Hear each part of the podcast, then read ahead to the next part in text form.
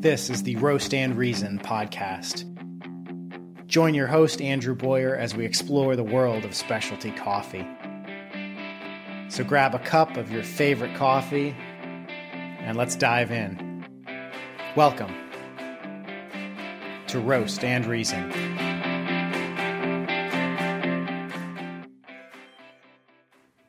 Welcome back, my friends. I'm pretty excited to bring you today's episode because today I'm going to be talking about the thing that really sparked my interest in specialty coffee, and that is home coffee roasting. Yes, I used to enjoy coffee before I started roasting my own, but it was a normal, pedestrian, non totally geeked out kind of enjoying it. The way that I assume most people enjoy coffee. It was certainly not something I was passionate enough about to start a podcast about the topic. And then I started roasting my own coffee, and that just opened Pandora's box for me. I'm going to talk about the specifics of home coffee roasting, for instance, where I source my green coffee beans, as well as the different types of home roasting techniques or devices that you can use to roast your own coffee in future episodes. But today, I'm going to be talking about the six reasons why I roast my own coffee at home. So, this may surprise you since, after all, it was my own decision to have a podcast, but I'm not a big fan of talking about myself. And today's topic runs the risk of being self serving or coming across as self promotional, but that's not my goal here. Instead, my plan is to share what I personally enjoy about roasting my own coffee. That way, it will give you some insights and some things to think about if you are at all considering taking up home roasting for yourself. On the flip side, I'm going to end today's episode with a few things to think about and a few reasons why you might not want to roast your own coffee. So I'm trying to give you both sides of the story here and tell you the, the full picture. So, as a bit of background, I started roasting my own coffee about a year and a half ago. To this day, I can't tell you the exact reason why I started. One day I just decided I'm going to roast my own coffee. And then, who knows, maybe start a commercial roastery. Somewhere along the way, that second part morphed from a commercial roastery into a podcast. But I did start roasting my own coffee at home, and I very much enjoy it to this day anytime I'm going to make a big purchase or start something new, I spend a lot of time researching. Probably an insane OCD, pathologically long time researching. That's just my MO. Home roasting was no exception. I didn't want to just start dabbling. I wanted information and I wanted to jump in with the home roasting device that I wanted. So, after a lot of research, I ordered the Genie Cafe home roaster. Genie Cafe is the name of one specific home roaster. And there are many different ways to roast coffee at home, many different roasting devices and techniques. Some are free or cheap, like using a countertop popcorn popper. That's fairly inexpensive. You can use a cookie sheet in the oven or a cast iron skillet over the stovetop. The Genie Cafe is not cheap. It's nowhere near as expensive as a commercial roaster, and it's not even the most expensive home roasting device out there, but it will set you back about $600. But after fairly extensive research, I decided that was the roaster that I wanted, and I jumped right in and bought it. The topic of the next podcast episode will be about the different home roasting devices and techniques. And I'll talk more in that episode about why I went with the Genie Cafe roaster. So from there, I found a few places to order green beans. I bought a moleskin notebook to record my roast profiles and the results, and then I got to work. I started roasting in my kitchen. I cleared a side portion of my countertop and made it into my little roasting station or roasting lab. The smell of freshly roasted coffee is amazing. There's really nothing quite like it, to be honest. Early on, it smells a bit like fresh cut grass or hay, which is the smell that I personally get from green coffee beans. And then that is replaced by a fragrance reminiscent of baking bread. And then, as the roast develops even further, and the coffee beans begin to brown and the sugars within the coffee beans start to caramelize, you get the amazing smell of brown sugar and coffee and chocolate. It's delicious. There's one small issue with roasting and the smell, though. Where there is fire, just like within a roasting device, there's smoke. So when you roast to darker roast levels, or even with some coffees at lighter roast levels, you develop a lot of smoke. There's other features in addition to the roast level that predict the amount of smoke that you are going to produce when, when roasting coffee.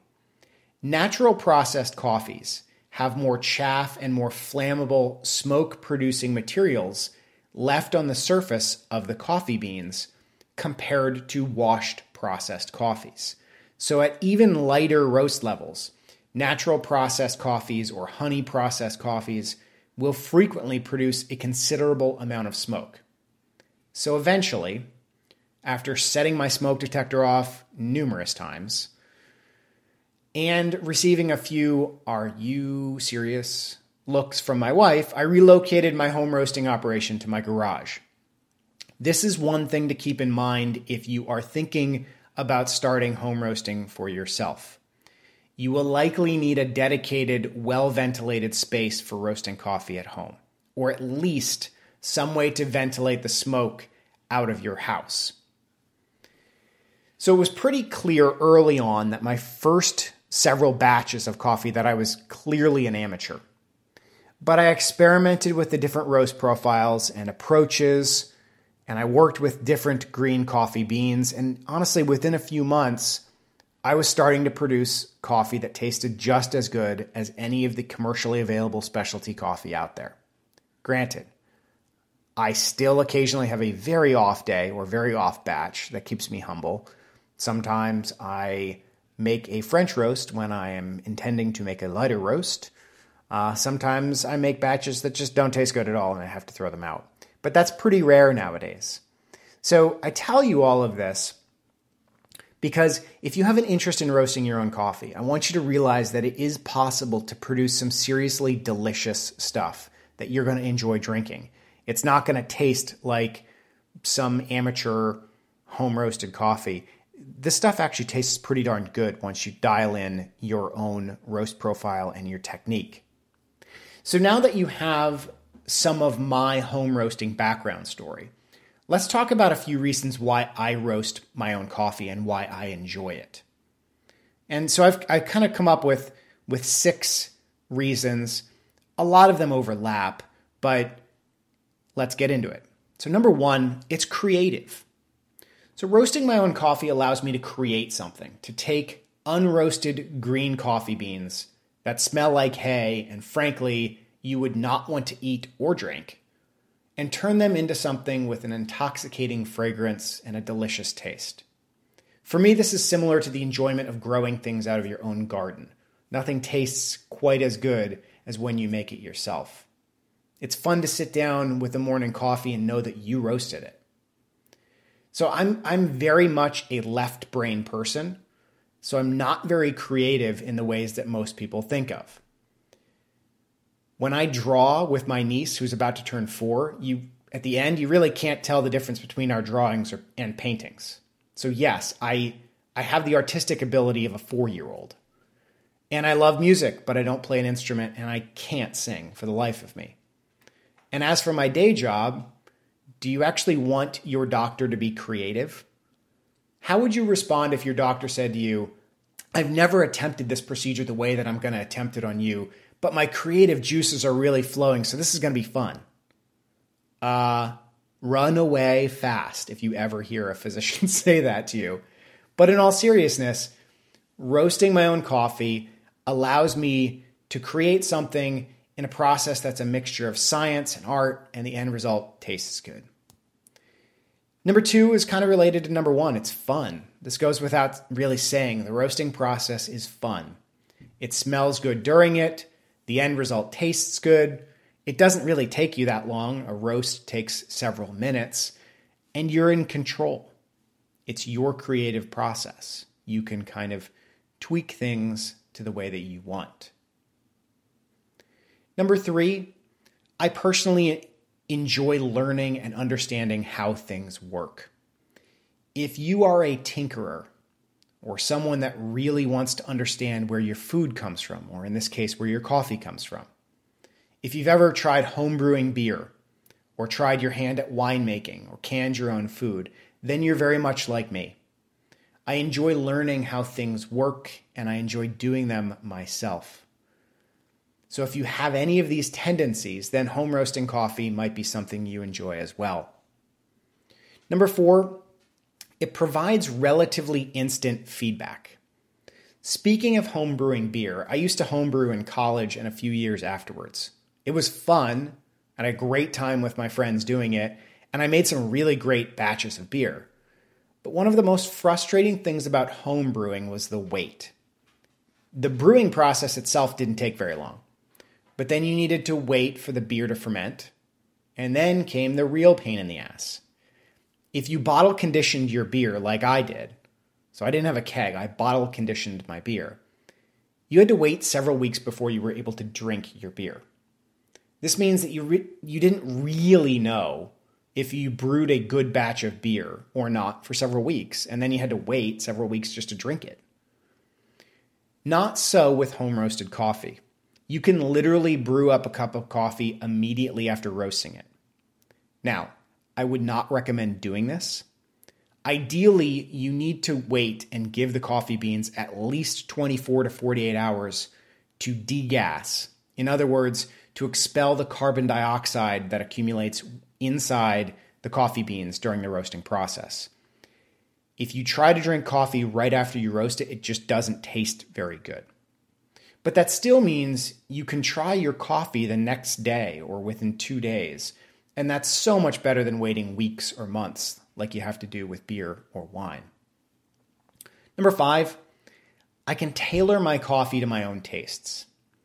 So, first of all, yes, you can find commercially available coffee from coffee roasters that fit your taste preference. If you prefer darker roasts, you can certainly find those.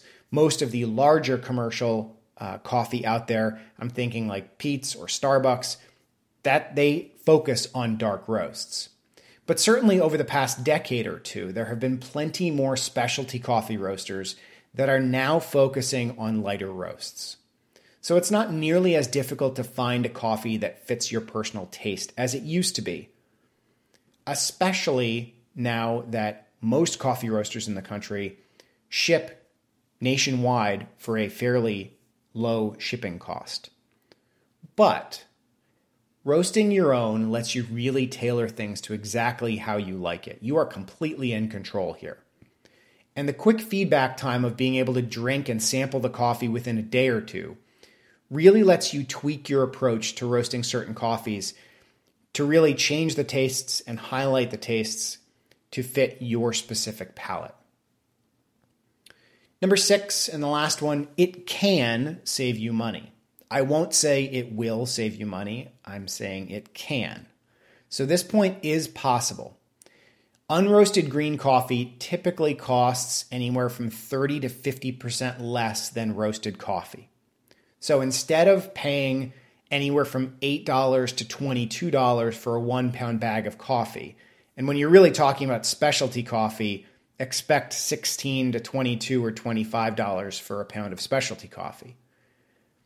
Unroasted coffee, you should expect to be in about the 5 to $10 per pound range. There's a there's a wide variation here. I've seen unroasted green coffee go for as over $20 a pound but really, you should be able to find unroasted green coffee beans for 5, 10, maybe 5 to $15 a pound. So there is some cost savings to be had here. But I would caution you. I would be careful using this as the main reason why you get into home roasting. This really is a hobby, and like any other hobby, there are plenty of costs that can tip the scales in the opposite direction and actually cost you more money in the end. But if done correctly, it can save you money on your coffee consumption. So now that you have my six reasons why I roast my own coffee, let me ask you a question. Why might you not want to roast your own coffee? So let me talk about a few factors why you might not want to get into this. Number one, it's time consuming, or at least it can be time consuming. And I've mentioned that each roast takes just a matter of minutes, so really that doesn't take much time. But the vast majority of home roasting devices out there are small. They limit you to about a half pound or a pound of coffee per roast. So if you're just making coffee for yourself or for your family, not a big deal here. But if you're going to make several pounds at a time to try to sell at a farmer's market or in your local community or to give Christmas gifts or something like that, that will take you a while. Also, to really do this right, you need to record your notes. You need to track your roast profiles and your results. That will allow you to change things and make them better. All of that adds to your time. Another issue here is, and another reason why you might not want to do this, there's already an amazing amount of really delicious coffee out there. Do you absolutely have to roast your own coffee to find coffee that you really enjoy drinking? Probably not. And I mentioned a ton of coffee roasters, a ton of very, very good specialty coffee roasters ship nationwide nowadays. There are a ton of local coffee shops and coffee roasters popping up all around the country. So, regardless of your preferences in terms of roast level or origin of coffee or anything else, you can pretty easily find excellent coffee basically anywhere without having to roast it yourself. Number three, and kind of the third limitation, is quite honestly, the pros have better toys. Unless you are willing to splurge and pony up a few thousand dollars, and yes, I said a few thousand dollars, for a professional commercial roasting rig. Not to mention the ventilation and natural gas hookup that most commercial roasters require you are simply not going to have the same toys and the same tools that the professionals ro- roasters have. Does that mean you can't roast delicious coffee at home? Hell no. But just keep in mind that you are at a disadvantage here. Just like craft breweries have better toys than home brewers have, the, the big boys, the specialty coffee roasters, are going to have better toys than you're going to have at home as a home coffee roaster. You can still do it well, you're just kind of at a disadvantage.